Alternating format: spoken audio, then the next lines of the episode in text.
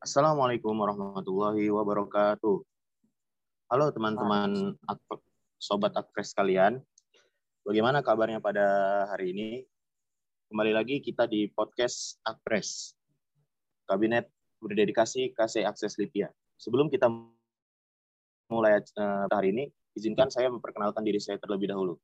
Nama saya Rizaldi Nur Prasetyan, mahasiswa IDARI Lipia Jakarta semester 3.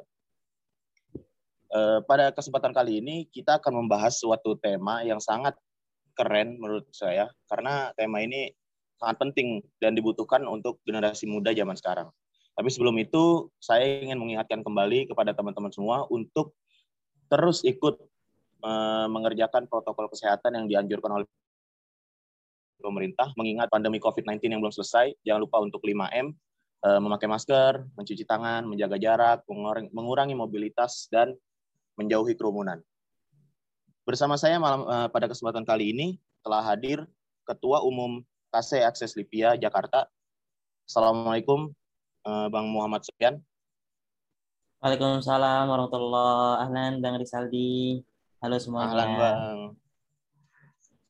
Wow, bagaimana kabarnya Bang? Alhamdulillah nih, baik. Alhamdulillah. Walaupun kondisinya lagi gini ya, tapi alhamdulillah masih dikasih kesehatan. Alhamdulillah. Gimana Bang? Vaksin udah selesai Bang? Udah ikut vaksin? Waduh, belum ikut nih. Nggak ada panggilan vaksin nih, dan nggak ada daftar vaksin juga, jadi belum pernah vaksin gitu. Oke, tapi ada rencana ya Bang? Ada rencana vaksin kan? Ada sih, pengen sih vaksin. Cuman memang kemarin ada beberapa kali kan ya, ada touring yang katanya Bang Koi juga itu nawarin untuk vaksin. Cuman memang dengan kesibukan anak yang sekarang itu belum sempat gitu untuk menyempatkan diri untuk pergi ke tempat-tempat itu gitu. Kalau belum ada panggilan dari lembaga atau sekolahan, kayaknya belum mau vaksin dulu gitu. Masya Allah, memang ini Bang Sufyan ini kelihatannya sibuk sekali ya, jadi wajar lah kalau misalnya belum sempat ikut vaksin gitu kan. Iya dong, menyibukkan diri ini. Tentang acara, banyak acara. Waduh. Tapi ya gitu ya Bang ya, tetap kita harus mengikuti protokol kesehatan ya, supaya teman-teman pendengar yang saat ini mendengarkan podcast kita juga ya sedikit banyak bisa mengikuti ya. Harus kita tetap ingatkan tentang protokol kesehatan ya Bang. Iya, benar banget. Buat teman-teman yang di luar sana, siapapun, jaga kesehatan pokoknya. COVID oke Bang, kita bener ngeri banget sih ini. Kalau Anies sih sudah vaksin ya, alhamdulillah vaksin pertama gitu kan. Karena kan pemerintah juga sudah memfasilitasi, khususnya untuk masyarakat yang ada di DKI Jakarta, kita bisa pakai aplikasi Jaki Bang. Jadi kita registrasi di sana, terus milih puskesmas yang terdekat lah dari rumah kita. Yo gitu, mantap. Siap. Iya. Oke, kita langsung ke materi kita malam hari ini kayaknya. Para pendengar ini udah mulai nggak sabar gitu kan, udah bosen kayaknya dengar masalah COVID. Ya benar-benar, hampir 2 tahun ya COVID ya. Iya, 2 tahun ini. Jadi gimana sih Bang, menurut Abang nih definitif yang baik tuh gimana sih? Karena kan tema kita hari ini tuh how to be a good leader gitu kan ya, bagaimana kita menjadi pemimpin yang baik. Sedangkan Abang kan ya Masya Allah gitu kan, seorang ketua umum dari sebuah organisasi yang cukup baik, cukup besar gitu, KSEI Akses Lipia. Menurut Abang bagaimana sih definisi menjadi seorang pemimpin yang baik? Oke, definisi menjadi pemimpin yang baik. Ini jujur aja, Ana sebenarnya kayaknya kurang gitu kalau berbicara di sini, karena Ana sendiri itu belum menjadi pemimpin yang baik gitu. Cuman kalau Ana suruh ditanya nih, kalau Ana ditanya sama orang, definisi pemimpin yang baik itu gimana sih? Menurut Ana, karena kita agamis banget ya, jujur aja Ana dari keluarga yang agamis banget, pasti jawaban Ana yang pertama, pemimpin yang baik itu pemimpin yang bisa mengajak anggotanya ataupun orang-orang yang di bawahnya ini untuk selalu istiqomah di jalannya Allah sih. Itu yang pertama. Itu yang agamis banget ya. Tapi kalau secara teknis, pemimpin yang baik itu ya pemimpin yang bisa mengayomi, kemudian pemimpin yang bisa membimbing anggota atau bawahannya untuk mencapai goals atau tujuan dari suatu organisasi atau lembaga itu sendiri gitu. Jadi pemimpin yang baik itu bisa merangkul lah, istilahnya gitu Bang Rizaldi. Oh, bener juga sih begitu. Tapi kalau misalnya dilihat dari sekarang gitu, kan tadi abang bilang kalau dari sisi agamis, pemimpin yang baik itu ya bisa mengajak menuju kebaikan. Nah, sebagai umat Islam, kita pasti tahu dong kalau yang menginspirasi kita untuk menjadi seorang pemimpin yaitu Rasulullah. Nah, selain Rasulullah, siapa sih Bang yang menginspirasi abang itu? Maksudnya tokoh apa yang menginspirasi abang dalam gaya kepemimpinan abang gitu? Oh gitu ya. Kalau dari tokoh ya, apalagi di zaman sekarang ini, kalau jujur aja nih, dalam yang deket-deket kita aja lah, kita sekarang kan kebetulan Ana sekarang lagi berdomisili di Jabodetabek nih.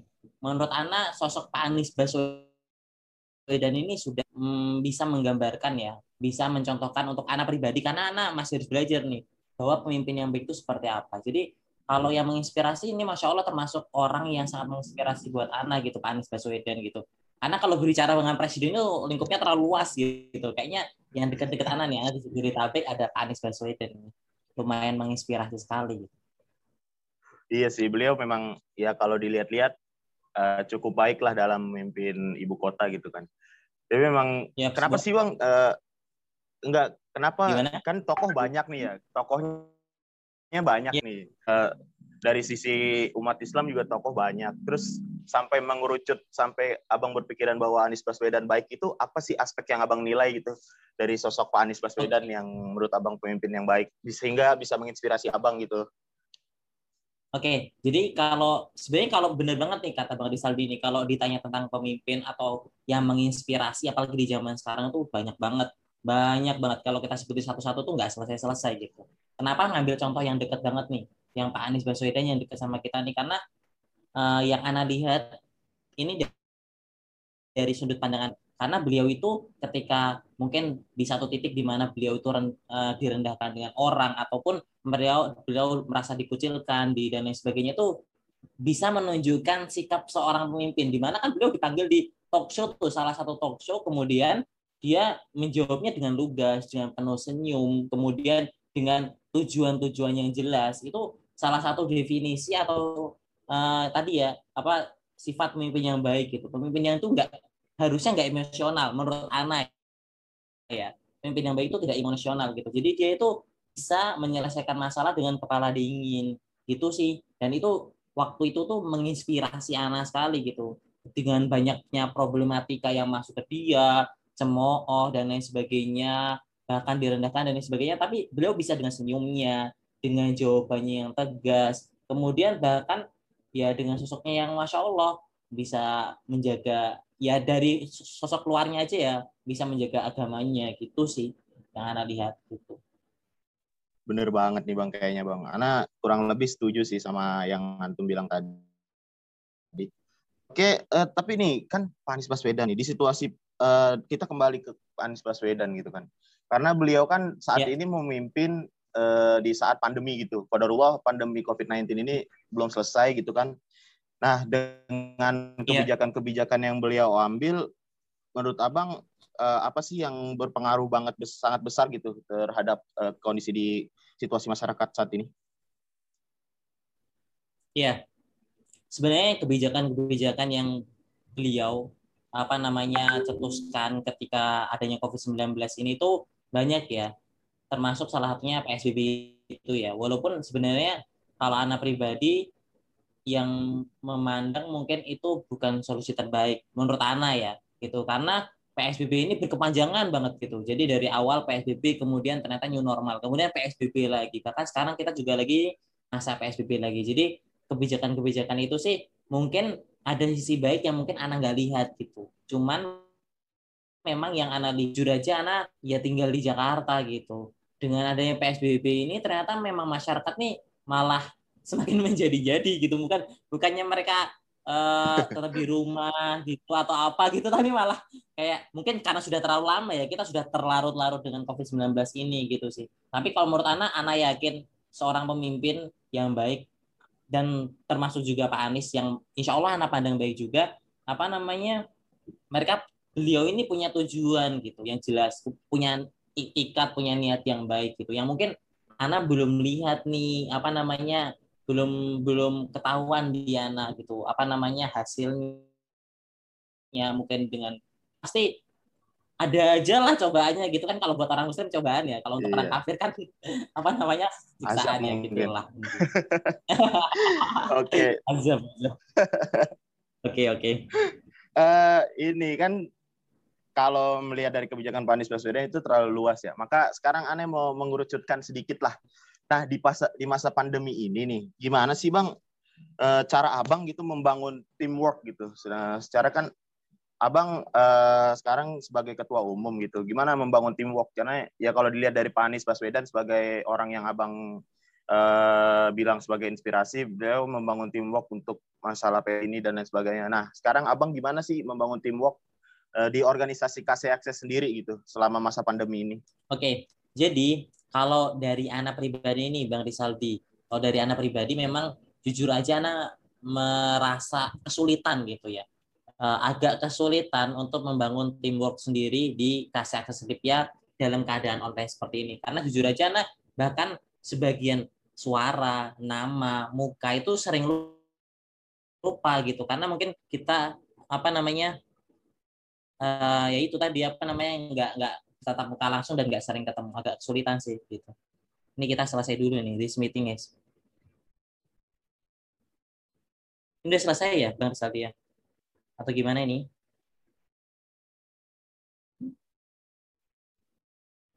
Halo?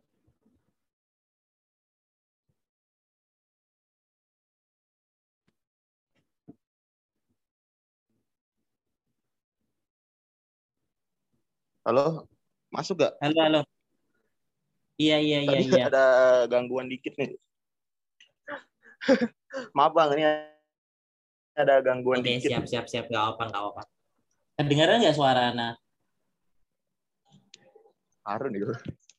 Oh, sorry Bang. Kedengeran. Jadi gitu ya. Gimana tadi, bisa diulang Bang? Sorry tadi kata ya.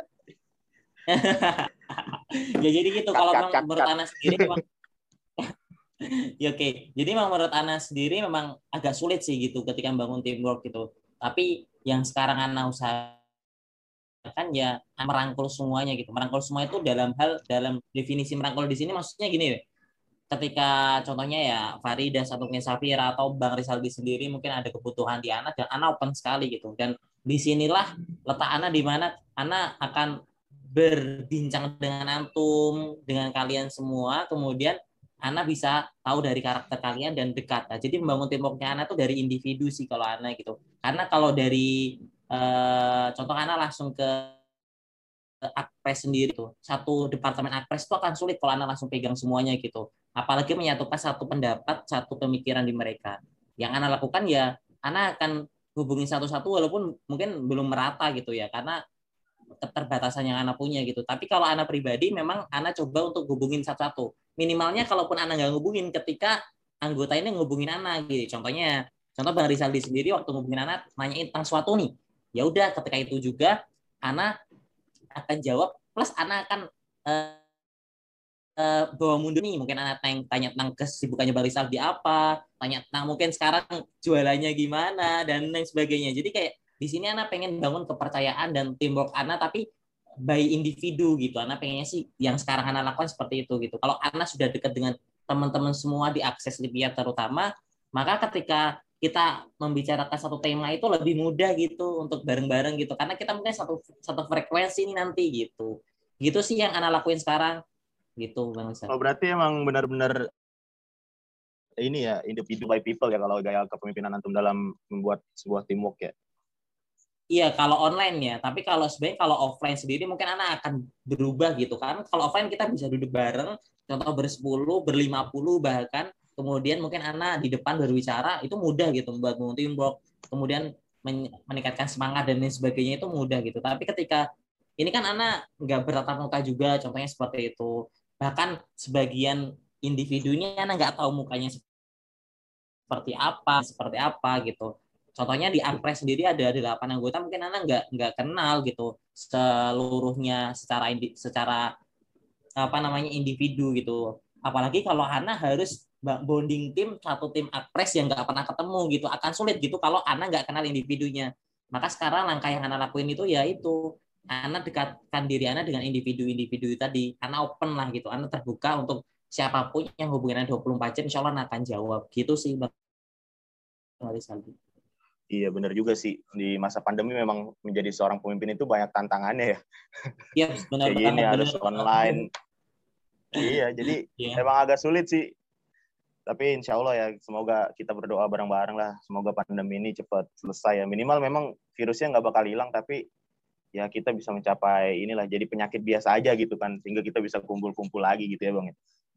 Amin, amin, amin. Ya, benar banget. Ana udah pengen dikumpul sama kalian. Kita buat event yang bareng-bareng di satu tempat. Kayaknya seru banget. Iya, Bang. Bener itu.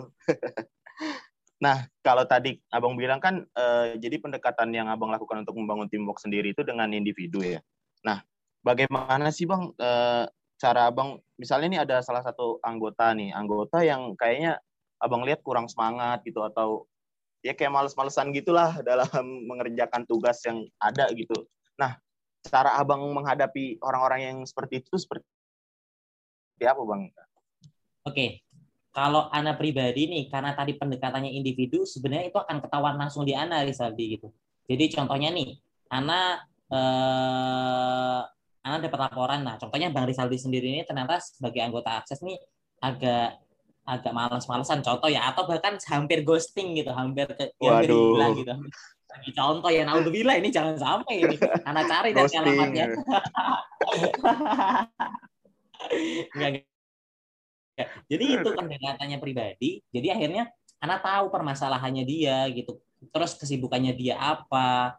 Akhirnya di situ Ana bisa ngasih nasihat. Kemudian karena mungkin deket sama Ana akan timbul rasa lebih percaya dia untuk tetap dikasih gitu. Kemudian lebih semangat gitu sih. Tapi walaupun ada kejadian di mana beberapa teman kita yang mungkin ada mengundurkan diri karena memang benar-benar sudah membulatkan diri dan ada beberapa permasalahan yang syar'i gitu. Itu pun Ana sudah hubungin sampai beliau bulat untuk contoh untuk memang harus keluar gitu. Tapi Ana pun yang Ana lakukan ya seperti ini, Ana akan tanya, kemudian Ana akan hubungin dia, komunikasi dengan baik, tabayun, kemudian kita rangkul lagi, kita jelaskan, kita motivasi gitu. Nah, selanjutnya nanti kalau memang keputusan di akhir itu tetap di dia gitu. Ketika nanti dia memang bulat untuk keluar dengan alasan yang syar'i ya, harus yang syar'i ya.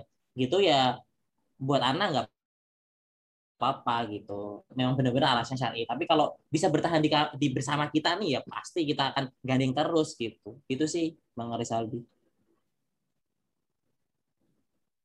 Nah, tapi sebagai individu nih, Abang sendiri pernah kayak gimana ya, ngerasa kesel atau gimana sih menghadapi anggota-anggota yang kayak gitu? Atau ya kita kan nggak menutup kemungkinan bahwa setiap manusia punya perasaan gitu kan. Nah, mungkin kalau Abang gimana sih? Pernah kayak, aduh capek banget sih nih orang, susah banget dibilanginnya.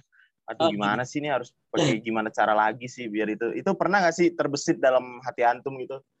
Oh gitu, jujur aja kalau Ana pribadi memang Ana punya sifat yang nurun ke Abian, dari Abiana ya. Jadi Ana tuh tipe orang yang bener-bener jarang banget marah, Jadi gimana ya? Ana tuh tipe orang yang mendahulukan orang lain gitu, bener-bener mendahulukan orang lain. Jadi Ana tuh jarang banget ketika ada orang malas-malesan, ada yang ghosting, atau ada yang mungkin malas-malesan. Ana dapat laporan contoh dari kadep, contohnya ada, ini ada anggota Ana, Fulan atau Fulanah ini nggak ada kabar nih. Ana nggak kesel gitu. Ya Ana lakuin ya tadi, Ana akan hubungin, Ana tanya kenapa, mungkin dia punya permasalahan yang kita nggak tahu gitu. Nah, di situ ya udah, baru nanti kita ajak bareng lagi. Dan tadi tahapannya yang tadi Ana jelasin di awal gitu. Jadi kalau Ana pribadi sih Ana nggak pernah kesal sih Bang Rizaldi gitu. Karena setiap orang pasti punya alasan masing-masing. Masya Allah, memang hati antum ini lembut sekali ya Bang ya. Beruntung juga Ana punya. Beruntung sekali ini anggota-anggota KSEI Akses Lipia yang sedang mendengarkan podcast kali ini mempunyai ketua umum yang sangat baik hati gitu seperti antum gitu kan Bang. Waduh. Jangan dong. Tapi itu jadi kelemahan Ana juga akhirnya. Karena disitulah kadang mungkin beberapa orang yang karena nggak tahu gitu, akhirnya mungkin bahasa kerasnya meremehkan gitu. Mungkin karena anaknya nggak pemarah dan lain sebagainya gitu. Itu jadi kelemahan banget sih. Kadang memang harus tegas gitu. Tapi anak tetap memang nggak pemarah sih. Susah banget marah anak orangnya. Iya sih, tapi kan tegas sama marah itu suatu hal beda ya Bang ya. Ya kalau marah kan memang sifatnya gitu. Kalau tegas kan tegas ya sikap gitu. Kalau marah itu sifat, pemarah gitu. Kalau tegas itu sikapnya tegas gitu kan Bang. Iya, benar banget. Tapi ya itu tadi, karena sifat anak yang benar-benar mungkin anak jarang marah itu akhirnya di beberapa hal itu mungkin anak kurang tegas gitu. Jadi makanya anak perlu banyak belajar lah intinya gitu. Tapi tetap anak akan berusaha untuk tetap tegas gitu sih. Wah, iya juga sih, bener Bang. Nih kan sekarang antum nih sebagai ketua dari organisasi nih. Nah, organisasi kita itu kan kalau boleh tahu nih arah dan tujuannya gitu. Arah dan tujuan kepemimpinan antum nih, organisasi ini mau dibawa kemana sih Bang gitu? Oke. Kalau anak pribadi ini kan ya, gimana? Iya, kalau sebagai seorang pemimpin kan dalam memimpin sebuah organisasi harus tahu tujuannya gitu kan, mau dibawa kemana atau ini organisasi ini mau dijadikan seperti apa gitu Bang. Iya benar banget. Kalau anak pribadi memang mungkin belum tercapai di zamannya anak, tapi anak tuh punya cita-cita di mana mungkin beberapa tahun ke depan nih, walaupun nggak di zaman sekarang gitu, anak tuh pengen banget KSEI Akses Lipia itu menjadi KSEI yang pasti berdaya gitu. Jadi akreditasi tertinggi. Kemudian bisa jadi contoh KSEI-KSEI lain. Kemudian kita punya mungkin sekretariat atau kantor pribadi. Kemudian dari KSEI Akses Lipia ini anak berharap nanti teman-teman semuanya itu menjadi satu koneksi, di mana teman-teman nanti mungkin kalau suatu saat kayak contoh nih Bang Rizaldi nanti sudah 10 tahun lagi, contoh gitu ya. Dalam waktu 3 tahun atau 5 tahun lagi ini KSEI Akses Lipia ini udah besar gitu. Bahkan bisa bisa melahirkan orang-orang hebat gitu. Kemudian kita karena satu koneksi kita masih terikat, maksudnya bukan terikat ya, kita masih berhubungan dengan baik dengan KSEI Akses Lipia. Harapan anak suatu saat ini KSEI Lipia ini jadi kayak organisasi yang bisa memberikan keuntungan lebih gitu untuk anggota bahkan alumninya gitu. Jadi contohnya kita nanti mungkin punya kantor yang bisa dipakai untuk alumni. Contohnya kita punya kantor yang besar. Kemudian alumni ini kalau membuat event yang besar bisa pinjam kantor kita gitu dengan mengatasnamakan alumni. Atau mungkin kita bisa buat event-event besar yang bisa merangkul para alumni. Atau mungkin nanti kita bisa menciptakan perusahaan atau pembiayaan dan lain sebagainya yang bisa memberikan keuntungan atau manfaat untuk anggotanya terutama ya. Dan umumnya untuk masyarakat umumnya, masyarakat luas gitu sih. Iya. Nah, kan tadi Abang bilang ada kata memberdayakan. Nah, kita nih gimana nih untuk memberdayakan? Kalau antum lihat nih, bagaimana sih cara memberdayakan sebuah organisasi sehingga bisa menjadi sebuah organisasi yang besar gitu? Karena kan mungkin dari segi ekonomi atau apa, ya itu bagaimana cara antum memberdayakan KSEI Akses ini untuk menjadi sebuah organisasi? Ya, sebenarnya kalau untuk menjadi organisasi yang besar itu selain anaknya pribadi yang harus belajar untuk jadi profesional dan lebih profesional lagi, kemudian belajar terus, ya anak juga butuh tim yang mereka profesional juga dan belajar dan terus-menerus untuk profesional terus gitu. Kemudian kalau dari segi keuangan dan lain sebagainya ya, karena keprofesionalan itu nanti kita bisa belajar bagaimana kita bisa mendapatkan income gitu untuk administrasi, prestasi dan lain sebagainya. Jadi untuk menjadi organisasi yang besar sih, kalau mungkin anak ditanya mungkin kayak memberdayakan atau bahasa lainnya, kalau dari sudut pandang anak mungkin kayak gimana sih Bang caranya biar KSEI Akses ini besar? Ya kita bisa dari berbagai sisi gitu. Mungkin dari sisi prestasinya, berarti kita kalau bisa nih benar-benar setiap lomba ini kita ikut dan kita menang, contoh seperti itu. Kemudian sosialnya, berarti nanti kita tuh benar-benar melakukan kegiatan sosial yang bisa dinilai baik. Ya kita bukan untuk sombong ya, benar-benar untuk branding dan biar ini besar gitu. Kemudian mungkin dari sisi pendidikan, alumni, benar-benar nih, bahkan kalau ada sering banget nggak dengar gini, sekolahan itu dianggap sukses kalau alumninya sukses gitu. Nah, begitu juga organisasi gitu. Ketika organisasi ini mau terlihat sukses, ya alumni dari organisasi ini orangnya nanti seperti apa gitu. Contohnya nanti alumni Akses jadi presiden Republik Indonesia atau mungkin jadi menteri, contoh bagian ekonomi negara dan lain sebagainya, ahli ekonomi dan lain sebagainya, jabatan-jabatan tinggi. Nah, di situ bisa parameter atau pengukur kesuksesan gitu.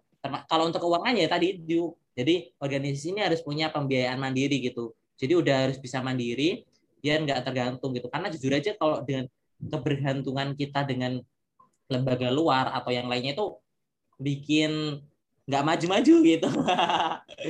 Gitu sih kalau pandangan anak.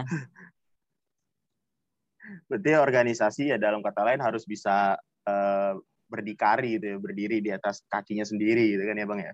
Iya, betul banget. Kalau menurut antum ya, untuk menjadi sebuah organisasi yang besar ya. Iya, betul banget. Itu kalau untuk organisasi yang besar, tapi kan banyak organisasi besar tapi nggak nyaman.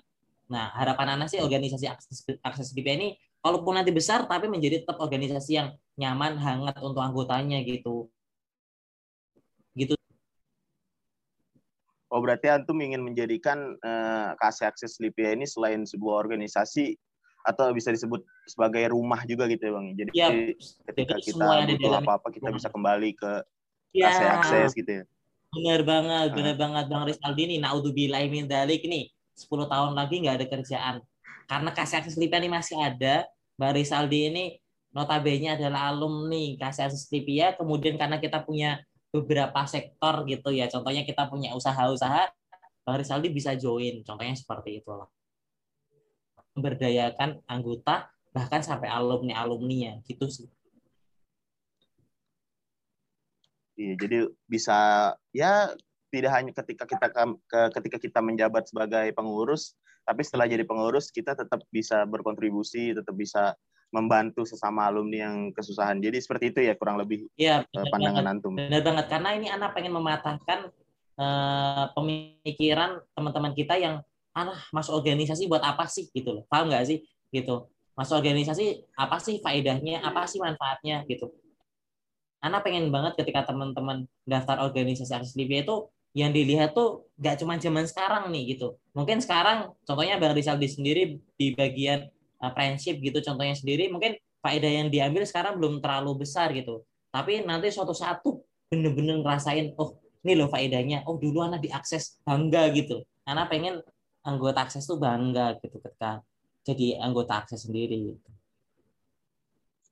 Nah, kalau boleh tahu nih Bang, gaya kepemimpinan yang antum pakai itu seperti apa sih Bang? Leadership style gitu. Jadi kan ada orang yang memimpin kayak mungkin kita bisa sebut salah satunya Adolf Hitler, ya dia kan diktator. Kalau Abang tuh gimana sih gaya kepemimpinan antum tuh gimana gitu? Jadi gaya kalau kepemimpinan antum. Iya, kalau gaya kepemimpinan anak itu ada dua, wis. Kok ada dua ya? Ini berhubungan kok. Yang pertama, anak itu demokratis. Ya banyak juga nggak apa-apa sih, Bang. Jadi yang anak pakai itu dua kalau anak. Jadi demokratik. Demokratik itu berarti anak tuh mengambil pendapat dan melibatkan seluruh anggota dalam pengambilan keputusan. Walaupun tetap pengambilan keputusan sendiri diketuai ya, tetapan ya. Gitu. Jadi kalau anak pribadi itu, anak tipe orang yang nggak suka, bahkan sampai ke taraf nggak suka untuk ngambil keputusan sendiri gitu. Anak kalau bisa ada yang diajak di diskusi, anak akan diskusi dulu gitu pengambilan keputusan. Jadi demokratik gitu. Jadi ketika contoh anak harus ngirim delegasi beberapa orang gitu, anak akan musyawarah dulu nih beberapa orang siapa aja, kemudian kita musyawarah gitu. Atau mungkin kita mengambil keputusan tentang keuangan atau tentang surat menyurat atau nanti bahkan dan lain sebagainya itu anak akan musyawarah dulu. Jadi anak akan ngambil pendapat gitu. Salah satunya yang anak praktekkan ya contohnya penamaan kabinet kita lah, kabinet berdedikasi itu walaupun anak ngasih usul, teman-teman yang lain ngasih usul, kemudian kita beradu argumen sampai akhirnya kita sampai di titik kita punya keputusan namanya kabinet berdedikasi. Nah itu jadi anak nggak sendiri nih, bukan dari omongan anak sendiri, anak pengen kabinet berdedikasi enggak gitu, tapi dari semua ngambil usulan kemudian digabung, kemudian akhirnya kita menjadikan satu apa namanya pendapat bersama gitu sih.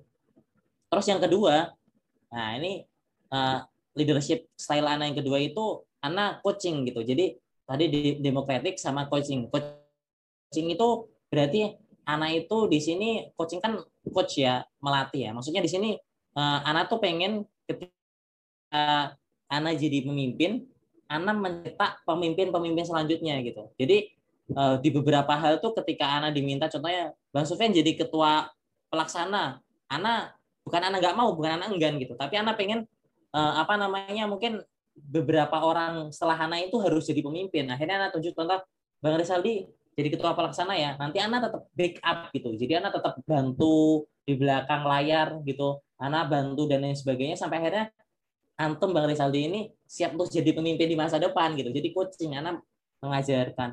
Walaupun Ana sendiri nggak sempurna gitu, tapi maksudnya di sini adalah Ana pengen mencetak pemimpin-pemimpin selanjutnya gitu, menyiapkan generasi selanjutnya. Jadi gitu sih democratic sama coaching kalau Ana sih gitu. Nah, Bang, alasan apa sih yang membuat Antum memilih gaya pimpinan? Kalau coaching tadi mungkin udah jelas ya untuk mencetak kader-kader selanjutnya gitu. Iya, betul. Kalau yang demokratis, kenapa sih lebih suka ke demokrasi gitu, Bang? Apakah karena supaya anggota mempunyai rasa kepemilikan yang tinggi karena mereka merasa ikut andil dalam pemilihan atau menentukan suatu masalah, atau kenapa sih, Bang, lebih suka yang demokratis gitu? Iya, benar banget ya. Yang pertama tadi benar banget nih Bang Rizaldi. Jadi yang pertama itu memang Ana pengen semua anggota Akses Lipia itu merasa ya Akses itu punya kita, punya kalian, punya mereka gitu loh. Jadi mereka harus andil dalam pengambilan keputusan. Itu yang pertama, benar banget. Yang kedua, Ana pengen membangun rasa saling percaya gitu di antara apa namanya anggota gitu. Jadi ketika contohnya nih Bang Rizaldi ada 5 orang, salah satunya Bang Rizaldi. Ternyata Bang Rizaldi nggak Ana tanya sendiri ini. Pasti nanti udah nggak percaya sama Ana gitu. Maka di sini Ana pengen semua tuh masih percaya gitu, saling percaya dulu gitu. Kalau semua saling percaya, maka nanti lebih enak dalam penyelesaian masalah atau pengambilan keputusan gitu.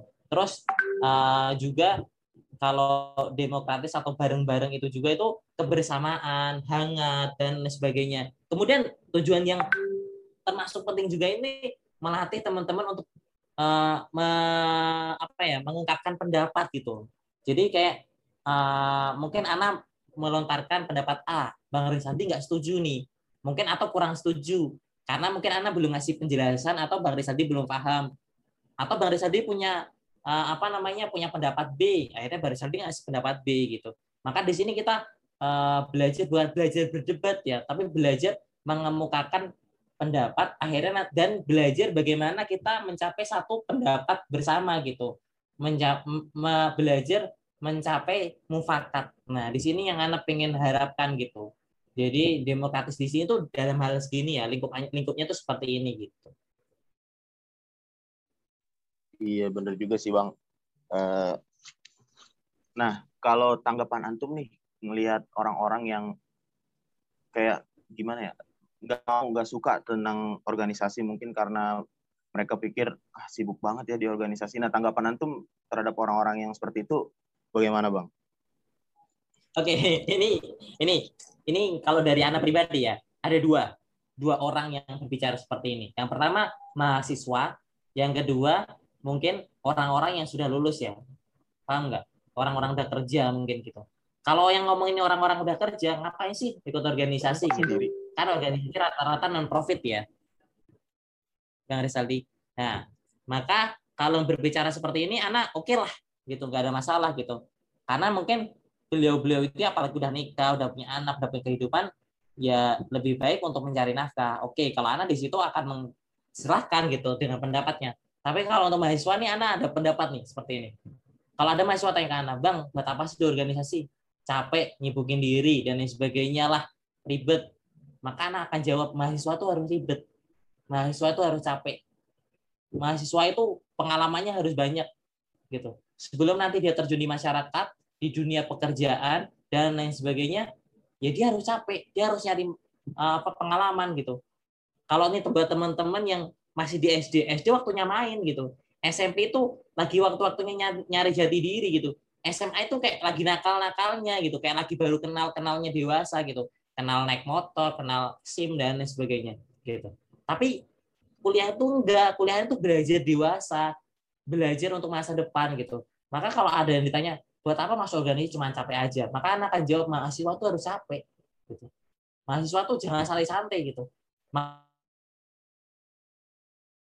Iya benar. Itu tugas nggak terlalu banyak. Di beberapa kampus di kuliah kan tugasnya menumpuk banget ya. Ya kan memang seperti itu, harus belajar di gitu sih. Nah, asik nih, kita udah ngomongin ke ranah mahasiswa gitu. Menurut Abang tuh peran besar apa sih yang bisa mahasiswa lakukan dalam menghadapi situasi yang seperti ini? Ya pandemi atau situasi politik yang semakin, ya kalau dilihat-lihat ya kurang jelas gitu kan. Lagi tidak sedang baik-baik saja lah negara ini. Nah, menurut Abang bagaimana sih, apa sih yang bisa dilakukan oleh seorang mahasiswa gitu untuk berkontribusi dalam negara ini? Oke, kalau yang pertama ya, sebagai mahasiswa yang mungkin notabene dilihat sama masyarakat itu orang yang berpendidikan. Maka yang pertama kali dilakuin, pesenana nih buat mahasiswa tuh, yang pertama kali dilakuin adalah mengedukasi gitu. Benar-benar mengedukasi. Masyarakat itu tuh kurang edukasi. Contohnya tentang pandemi ya. Banyak masyarakat yang masih ngeyel atau masih menganggap remeh gitu tentang pandemi.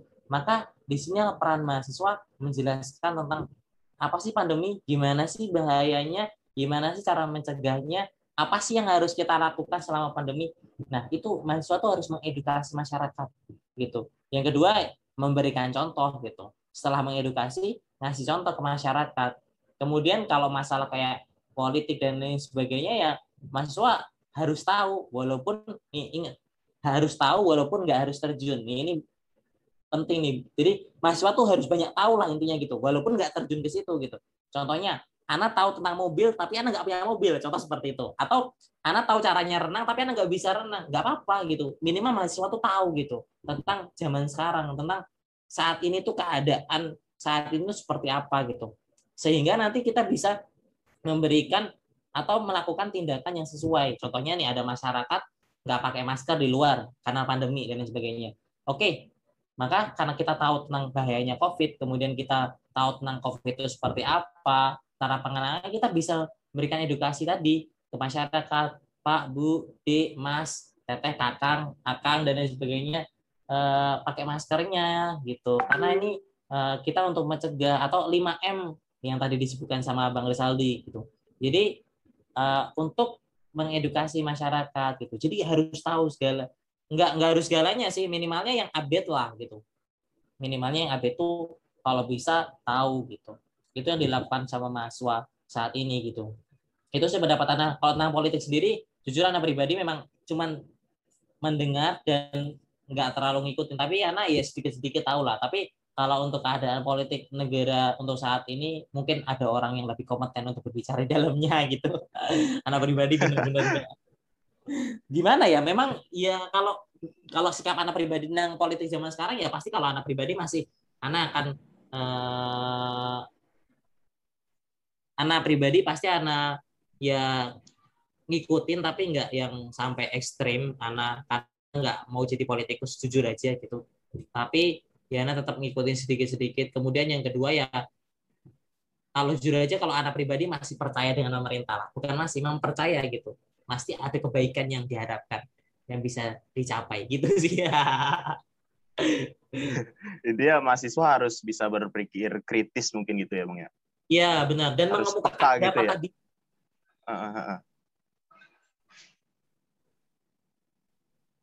Halo. Iya halo. Iya benar, harus peka juga ya Bang. Iya benar banget, peka. Ya kalau nggak peka siapa lagi gitu kan ya. Iya benar, karena mahasiswa ini yang disosokkan atau gimana ya, sosok masyarakat yang dilihat berilmu gitu loh, kayak contohnya ada tukang bakso sama mahasiswa, sama-sama ngomongnya tentang COVID, yang dipercaya orang mahasiswa pasti. Gitu. Jadi karena kita akademisi, jadi iya. Jadi